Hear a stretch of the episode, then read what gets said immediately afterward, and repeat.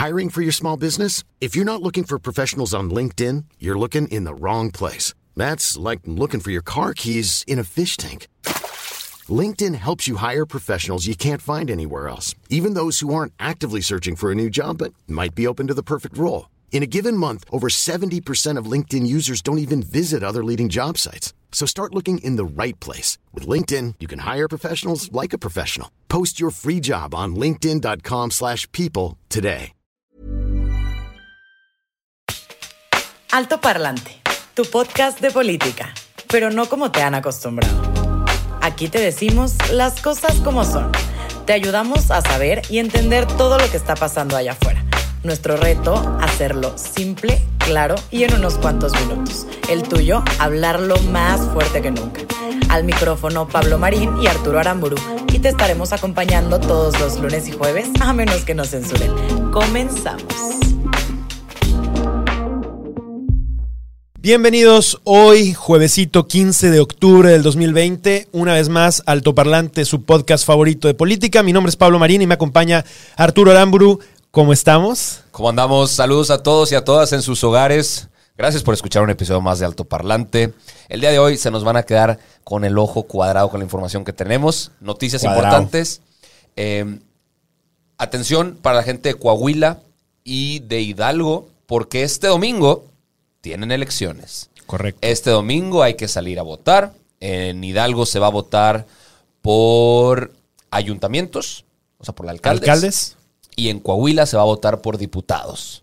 Son unas, eh, unas elecciones bastante pues, eh, fuera de tiempo. Atípicas. sí. Atípicas se movieron a- al 18 de octubre porque estaban previstas para junio, pero pegó la pandemia y tal, se tuvieron que mover. Ajá. Y son los únicos dos estados donde se va a votar en este año. Pero bueno, si estás en Hidalgo, si estás en Coahuila, tienes que salir a votar.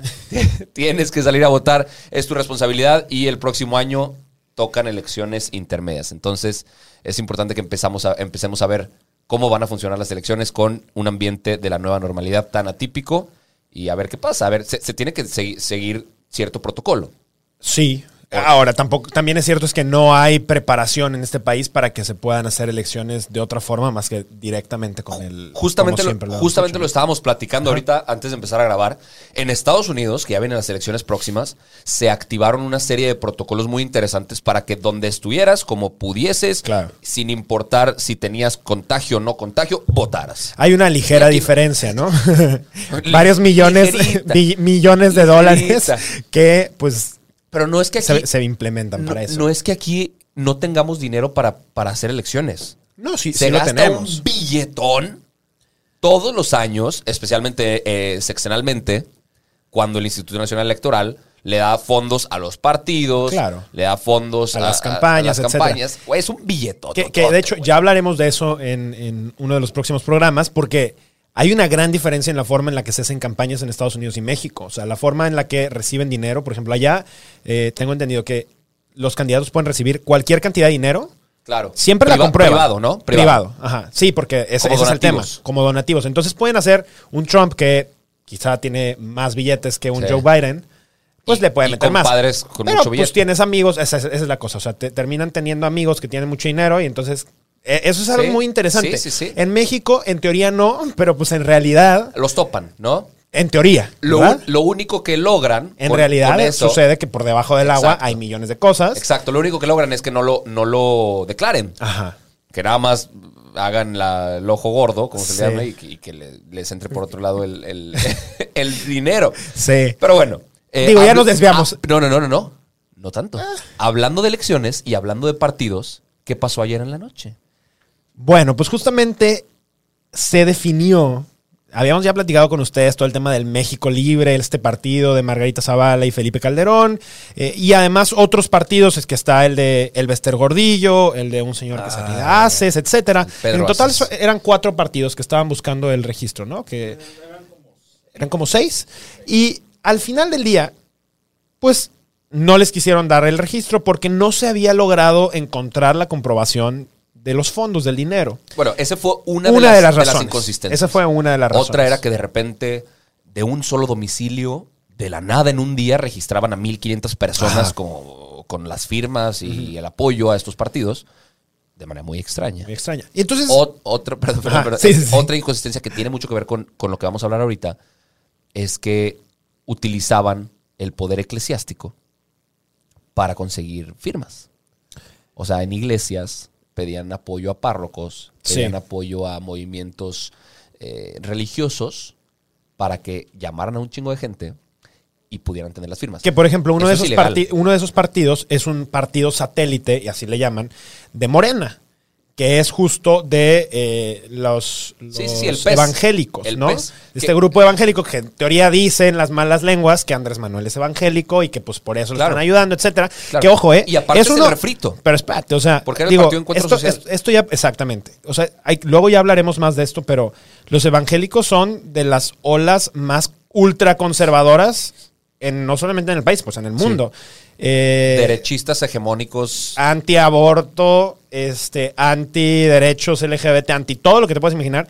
Y son uno de los brazos fuertes de Andrés Manuel. Claro. Es todo un tema. Un Andrés Manuel que en discurso le pinta a todos que es la, la izquierda verdadera y legítima. Incluyente. Incluyente, pro derechos, pro todo. es, es- es muy curioso. Eso, ah, vamos a ver, digo, a ver, también es cierto que Andrés Manuel le ha encantado utilizar todo tipo de banderas a su favor. Claro. Esta es una más. Y creo que ese tipo de simbolismos pues hablan mucho de cosas interesantes. Pero ¿Dónde está el pedo? A, ver, a Felipe y a Margarita les dijeron, mis niños, gracias por participar. Su- váyanse a buscar chamba. Váyanse a buscar. ¿Qué seguro que tienen? Su, su partido no va. ¿No? Su partido México Libre para las próximas elecciones no va a tener el registro, no va a poder participar. Eso se, se definió ayer en la madrugada, anoche, hace unas horas. Y la verdad es que fue muy interesante porque en el ejercicio estuvieron viéndolo más de 11 mil personas. O sea, eso me pareció muy interesante porque es un ejercicio en donde al ser COVID se tiene que transmitir porque todos Claro. están, eh, están teniendo que participar de esa manera. Y había muchísima gente viéndolo. Y lo interesante de esto es que personalmente creo que a Morena le convenía por mucho tener mayor cantidad de partidos. Porque, a ver, al, al partido que está en el poder, ya lo habíamos platicado, le conviene que la pulverización de todos los partidos alrededor exista, ¿no? Entre más partidos Sí. hay alrededor, contrincantes Ahora. al principal, se, se pulveriza el voto y entonces es más difícil quitar al partido que se encuentra en el poder. Acuérdate que lo platicamos. Felipe, después de la controversia que hubo, Andrés Manuel versus Felipe, eh, Ejecutivo versus México Libre, iba a regresar con mucha fuerza.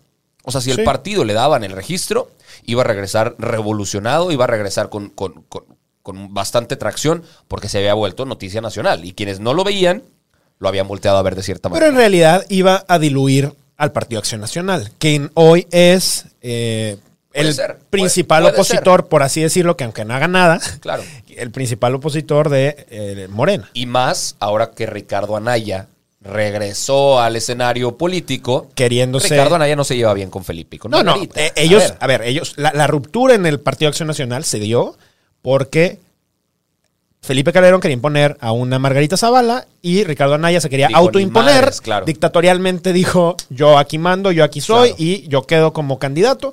Y entonces Claro. se hace la ruptura y en automático, eh, pues se, se dividen los partidos. Margarita intenta hacerlo por independientes en una patética... eh, un intento de, pues sí, de o candidatura. Sí, re- realmente muy malo. Y pues sale por la puerta chiquita, abandonándola antes incluso de las elecciones. Sí. Pero eh, eh, pues empiezan ya a trabajar ellos con su partido de manera paralela, México Libre. Y pues finalmente no se los dan. Vamos a ver qué, qué es lo que termina pasando. Ya no hay otro recurso que puedan acceder. O sea, ya, ya, No, ya fue. Este sueño guajiro de Felipe Calderón y Margarita de tener este partido México Libre quedó fuera, quedó Ya desechado, ya no, sé, ya no es más. Eh, sin embargo, sí aprobaron a tres partidos y eh, Ese es- ahí está la cosa. Sí. ¿no? O sea, alivio para los que no querían que México Libre quedara, que era mucha gente. Pero, noticia. Sí le dieron el registro al partido de Elba Esther Gordillo, una de las mujeres que más daño le ha hecho políticamente. Es más, pongámoslo así. Las personas que se quejan que el sistema educativo en México es una mierda, créanme, Esto- es gracias a esta señora. sí. Gracias en, en a buena que, medida. En buena medida, Elba Esther Gordillo ha estado metida hasta las costillas, hasta las entrañas del sistema educativo en el país, concentrando muchísimo poder, concentrando muchísima riqueza, mandando a la basura lo que podíamos hacer como país educacional, edu- educativamente, educacional, Sí. edu- educativamente, y pues a ella sí le dieron el registro. Le dieron registro también al partido evangélico este que mencionas, que es el refrito del Partido Encuentro Social, que ya había perdido registro y ahora ya mm, le- se llama PES. Y que es un partido satelital de Morena. Ajá. Básicamente. Y le, y le dieron registro también al partido de Pedro Aces, que es otro sindicalista como el Bester Gordillo, que maneja bastante gente. Y que ha estado ya acusado de temas también de Fuertes, corrupción fuertes. y o Fuertes. sea, va- varias cosas muy... Entonces, si bien se puede celebrar de cierta manera que si los modos en los que México Libre quiso registrar a su partido no fueron los correctos y por eso no se les otorgó el registro, aplausos para el Tribunal Electoral, pero de repente el aplauso se acaba porque lo mismito había hecho el PES, el partido de Pedro el Incluso partido más, del ¿eh?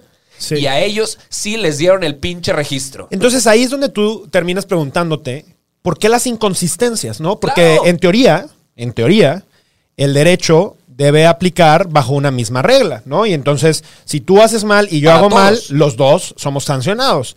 Pero cuando tú haces mal y yo hago el mismo mal y tú eres sancionado y yo no, entonces en automático tenemos que pensar que hay un chanchullo y que hay algo mal. Y eso mal se llama corrupción. Es una forma extraña en la que suceden en este país Claro. ese tipo de cosas. O sea, eso. Claro. ¿Qué pedo? Hay algo bien interesante que, eh, dando clases aquí, porque a mí, a mí me- a mí me lo enseñaron en una clase. Se llama el velo de la ignorancia. Y en derecho se utiliza para conceptualizar el hecho de que cuando alguien vota a favor o en contra de algo, el velo de la ignorancia es que no sabe de qué lado estaría, o sea, de qué lado está él. O sea, si se ve beneficiado o si se ve eh, Perjudicado. perjudicado por la decisión. Ok. O sea, es, es una. Lo que tú dices, que la justicia esté completamente pareja independientemente del lado del que caiga la decisión. Si alguno de estas personas pertenecientes al tribunal electoral se ven beneficiadas de cierta manera por su voto a favor de que estos partidos sí queden registrados, no están aplicando el velo de la ignorancia, Claro. ¿sabes? Y, y sucede muchísimo. Sí. Sucede muchísimo. Eh, broncota la que se va a armar, yo creo. Sí. Ojalá, ojalá por el bien de la democracia de este país y cómo funcionan las cosas, por la elección de, de- y, y la toma de decisiones en temas legales para este tipo de cosas, acordémonos, o sea, y yo sí quiero que recordemos porque se nos olvidan este tipo de cosas y son datos que parecen muy chiquitos, pero no son cualquier cosa. El Bester Gordillo estaba en el bote y salió Sí. justo Sí. con Andrés Manuel. O sea, y ahora tiene un partido de nuevo, reviviendo como Sí. Ave Fénix. O sea, yo, yo Después- creo que son, eh, o sea, en, en las formas está el fondo, aquí Claro. hay muchas formas y hay muchos fondos diferentes. Claro. Vamos a tener que seguir leyendo esto como con ojo de águila y desde afuera. Personalmente, el tema de que el partido evangélico, que fue apoyado por las iglesias y que fue, que tuvo la cantidad de firmas necesarias gracias a las iglesias, esté ahí, me molesta muchísimo. Me a mí me preocupa. Me preocupa mucho porque justamente vivimos en un país que ha tratado de luchar y pelear muchísimo por hacer esta separación Claro. de iglesia y Estado. Claro. Y es una separación que es muy sana y es una separación que es muy avanzada. Es necesaria. Que el país en su momento Es necesitaba necesaria. porque sufrió muchísimo de esto. O sea, al final del día, tú como ciudadano eres libre de creer o no creer en lo que sea que quieras. Pero eso no tiene nada que ver con la posibilidad o la capacidad de tener acceso a cualquier cantidad de derechos. El tema de que hoy estemos permitiendo que la iglesia o las iglesias se estén entrometiendo, porque esa es la realidad, Claro. en las agendas políticas, en la aprobación de derechos tuyos o de las personas que están a tu alrededor, es un riesgo y vulnera completamente la libertad de las personas. No podemos poner en la, en la misma balanza la libertad, los derechos, las garantías que podamos tener ustedes, nosotros y cualquier persona con ideas que son planteadas desde la fe, claro. desde un libro que se escribió hace miles de años y desde cosas que desafortunadamente tampoco es que están evolucionando a los momentos que hoy estamos viviendo. Eh, es preocupante. La religión definitivamente ha atrasado al país en, en gran medida. En gran medida. Pero México se ha visto sumamente afectado por la presencia de la religión, por la- los cristeros. Y, a ver, hay cosas positivas que la religión trae consigo, ¿no? Hay, sin, sin duda hay cosas muy buenas que ha, que ha podido traer en, en cuanto a sistemas de valores, de ciertos valores, ¿no? Pero sí creo que es un gran riesgo cuando Claro. se quiere meter en, en- en otro tipo de derechos, ¿no? Ya veremos, ya veremos. Viene el 2021 y no nos cansaremos de repetirlo en alto parlante. Las elecciones del 2021 son bien pichis importantes. Son vitales. Son vitales y vale la pena que nos vayamos informando desde ahorita quiénes van a estar, quiénes no van a estar. Porque los candidatos van a saltar bien rápido. Sí. Y ojalá y los podamos tener aquí en la mesa para hablarles frente a frente, cara a cara, Sí. con la verdad. Y va a haber candidatos de gobernadores, va a haber candidatos de alcaldes, va a haber todo un tema en el 2021. No lo pierdan de la mira. Ahora, para cambiar de noticia, para cambiar de aires, para cambiar de tema, el lunes se presentó, Qué bueno está ese chisme. es un chismesazo, el lunes se presentó en el Senado Hugo López Gatel. Tuvo una comparecencia que... que Si viene- alguien no ha escuchado quién es él, es el subsecretario. Sí, sí, sí. eh, eh, De- Ha sido el vocero oficial del tema de COVID en México, el responsable En teoría está en temas de prevención.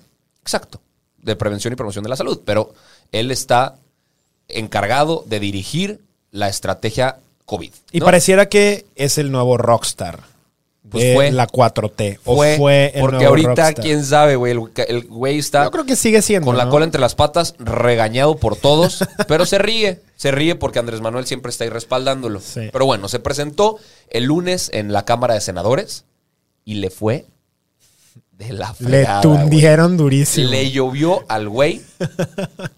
De hecho, tuvieron que suspender. O sea, imagínate que tuvieron que suspender la sesión porque ya no sabían ni cómo controlar el desmadre. a ver, entre memes, pancartas. Sí, hombre. util- de ¡Regaños! Utilizaron, utilizaron el etiquetado. el etiquetado que él mismo promovió. Con una pancarta que decía exceso de, de soberbia. De- de y- y incompetencia. Y de, ineptitud. Y de inco- de ineptitud. Luego memes, luego eh, pancartas de que a, a los cuantos muertos va a renunciar. Mira, hoy, hoy, digo, de alguna manera, Chusca, nos reímos de este tipo de estupideces. Pero qué vergüenza, Pero ¿no? con mucha razón, ¿eh? Pero qué o sea, vergüenza. claro. O sea, porque al final es un recinto Claro. que creo que tiene un valor. O sea, que hay personas que han eh, dedicado muchísimo en la construcción de instituciones y de. Claro. de- y, y que vayan y hagan un show como si fuéramos payasos, pues. Ah. como si estuviéramos en un show de Televisa y entonces sale. O sea, ¿tú, dices, tú dices que estuvo mal que le reclamaran así. No, yo creo que hay que. Todo se puede hacer de manera civilizada. De manera. O sea, a ver, en ese tipo de espacios se tiene que ganar con la razón, no con el show. Claro. Entiendo que se utilicen ese tipo de recursos para llamar la atención, pero, pero Sí. finalmente, o sea, creo que se pierde en la política Hubo algunos real, se pierde mucho con ese tipo de cosas. Sí, estoy de acuerdo. Pero, pues por lo menos fue noticia. Pues sí, ahora vamos a hablar de eso, ¿no? Porque pues ya pasó. Sí, a ver, sí. No, no todos fueron pancartas, no todos fueron memes. No, justo yo creo que esa es la parte Hubo un caso muy particular que llamó la atención, que sobresalió de, de- de entre los demás, de la senadora Lili Telles, ¿no? La senadora de, Sí. de Sonora, que fue periodista o es, es periodista también, y, y que con un reclamo muy frontal, con palabras muy bien seleccionadas, dijo lo que todos quisiéramos decirle en la cara a este cabrón, de cómo ha sido un fracaso total la manera en la que México ha intentado salir de esta pandemia. Algo, algo muy interesante que aquí me gustaría hacer una acotación. Lili Telles y decir un poquito más de contexto de dónde viene Lili Telles. ¿no? Ella inicia en TV Azteca y durante muchos años fue una de las presentadoras estrellas del noticiero nocturno que tuvo en su momento... eh, El de Javier Alatorre, ahorita. No, no, no. Es- era en ese mismo espacio, pero estaba con Pablo Latapí, que en ese momento era, eran copresentadores. Entonces, en conjunto, pues realmente tenían uno de los espacios más importantes de noticias en el país, junto con lo- el, el que era de Televisa del otro Claro. lado. Y, y la verdad es que pues fue muy grande, fue muy famosa, etcétera. Después empezó a meter a otro tipo de, de sitios de noticias. Creo que fue parte de las fundadoras de SDP Noticias, que es una porquería de medio, porque pues, realmente siempre son, o sea, son muy comprados y es muy sí, evidente sí. la cantidad de cosas que hacen. Este, y así, con todo tal cual, con las cosas como son. Pero, de repente, de la nada, después de estar en el medio eh, y, y generando noticias y no salirse de la línea periodística en la que siempre estuvo, de repente surge y empieza con una ah, re- resulta que la ponen en la lista y termina siendo senadora por eh, Morena. Sí. Por Morena. Pero luego se salió, ¿no? Pero ya siendo senadora, ya siendo electa, pues como que se da cuenta que las cosas iban para otro lado para el que ella pensaba, ¿no? Que a ver, uno siempre sabía Claro. todo lo que hoy estamos viendo de Morena, todos sabíamos que iba para allá. Y es más, hay cosas que sabemos hacia dónde van y apenas se están perfilando. O sea, lo de los afores, lo de los fideicomisos, Sí. lo sabíamos. Y o sea, quienes, quienes se arrimen a Morena, quienes se le junten a Morena para conseguir una elección, a ver, sabes, sabes con quién estás, Claro. qué es lo que está buscando, Claro. hay una agenda, hay, hay varias agendas muy interesantes. O sea, eso de, es que yo no sabía, perdón, no. Comadre, tú sabías en dónde te estabas metiendo. Claro. Me parece valioso el que haya renunciado. Me parece, no quiero decir congruente, porque no me parece con- congruente hubiera sido aventarse libre No de manera estado. libre, no haber estado, buscar a alguien que, que sí correspondiera con tu ideología. Ahora, el PAN la adopta, nada tonto, pues obviamente, si vienes ardida, pues vente conmigo, yo también te necesito. Sí, ellos necesitan números. Sí, Ahí. al final, además, necesitan gente que haga algo, porque al parecer nadie está haciendo nada de ese lado. Sí. Y entonces ahora le dan el micrófono y le dan el espacio y le- la ponen en el estrado. Y le da una cantidad de trancazos verbales que personalmente me pareció muy atinada. Se, se ve una mujer, fíjate, algo que yo valoro mucho en la gente, y no, no hablando de política, sino en, en los seres humanos con los que convivo, es que tengan esta capacidad de apasionarse con un tema. Sí. Y naturalmente se ve su, su apasionamiento Sí. en donde realmente, a ver, el tema del que está hablando es el de salud y ahorita vamos a profundizar un poquito más, pero las cosas están muy mal, las cosas son muy delicadas y que lo plantee y lo transmita de esa manera me parece súper importante porque siento Claro. que no estamos abriendo los ojos de la manera correcta y necesitamos Y- que justo ella, al menos, empiece a ponerlo sobre la mesa. Me encantó que lo hizo con puros datos. Tal cual. Dijo, señor Hugo López Gatel, mi presentación aquí va a ser para, con datos irrefutables, decirle lo que está pasando. El güey no, no, no, no tuvo cómo contestar. Claro. Por supuesto que no. ¿Qué contestas? Es más, la, la misma Lili se salió del Senado. Dijo, ¿qué chicos me va a contestar este güey?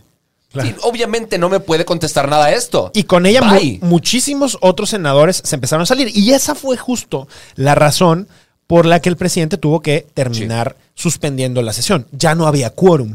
O sea, para que tú puedas llevar una sesión en el Senado, en la Cámara de Diputados, etcétera, tiene que haber al menos un porcentaje de participación Correcto. mínimo, o sea, de audiencia, ¿no? De, de- de- de- de senadores presentes. Y la raza dijo, Dijeron, largo, tronamos la sesión. ¿Cómo tronamos la sesión? Saliéndonos, abandonan la sesión, hacen el conteo y dicen, pues me faltan números, tenemos que suspender.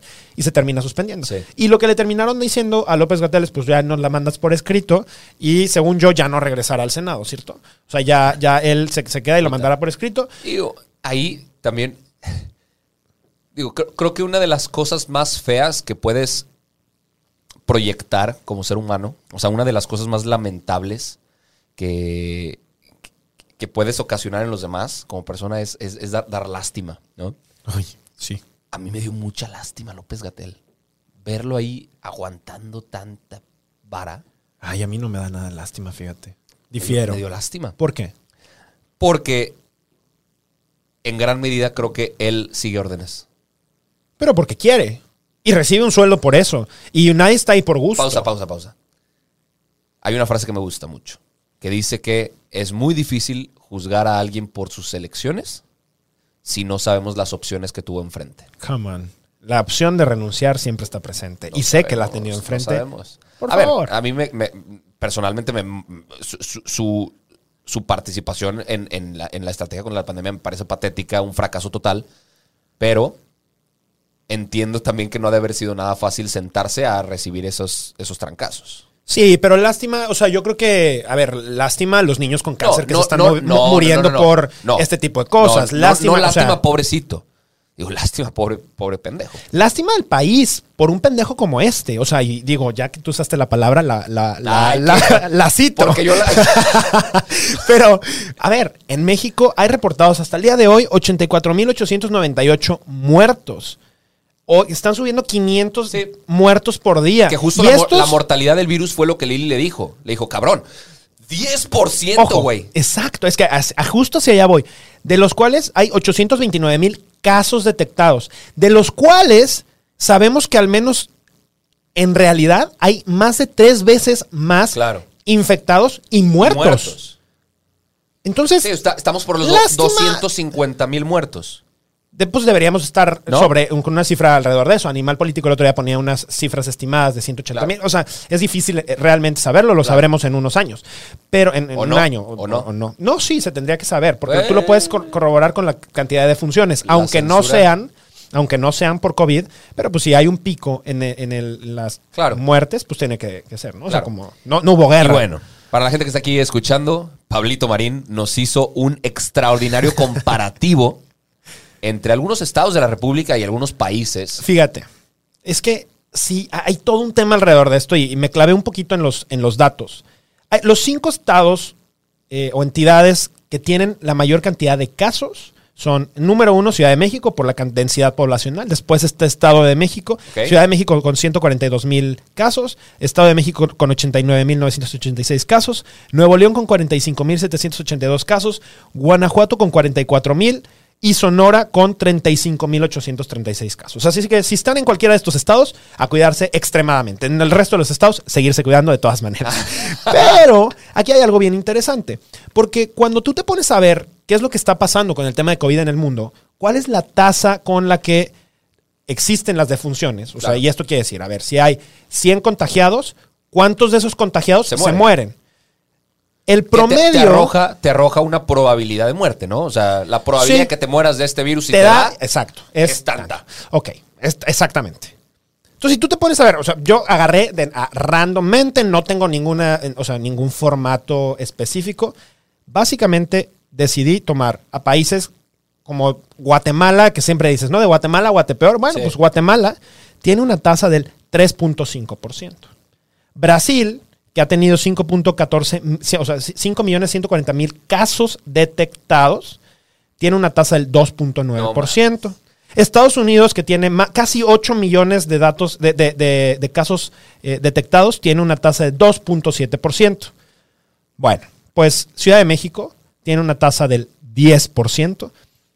Eh, No es Estado de México tiene una tasa del 11.2%. Nuevo León, una tasa del 7.63%. Guanajuato, una tasa del 7.1%. Y Sonora, una tasa del 8.4%. Es decir, es Seremos- casi dos o tres veces más probable que te mueras en México por coronavirus que en prácticamente cualquier otra parte del mundo. Te voy a poner otro ejemplo. Este, en Polonia es- están haciendo un, un formato muy similar a México. Y la cosa es que al menos allá sí están traqueando hacia atrás. Claro. ¿De dónde, dónde viene, viene? ¿De dónde te contagiaste para entonces retenerlo?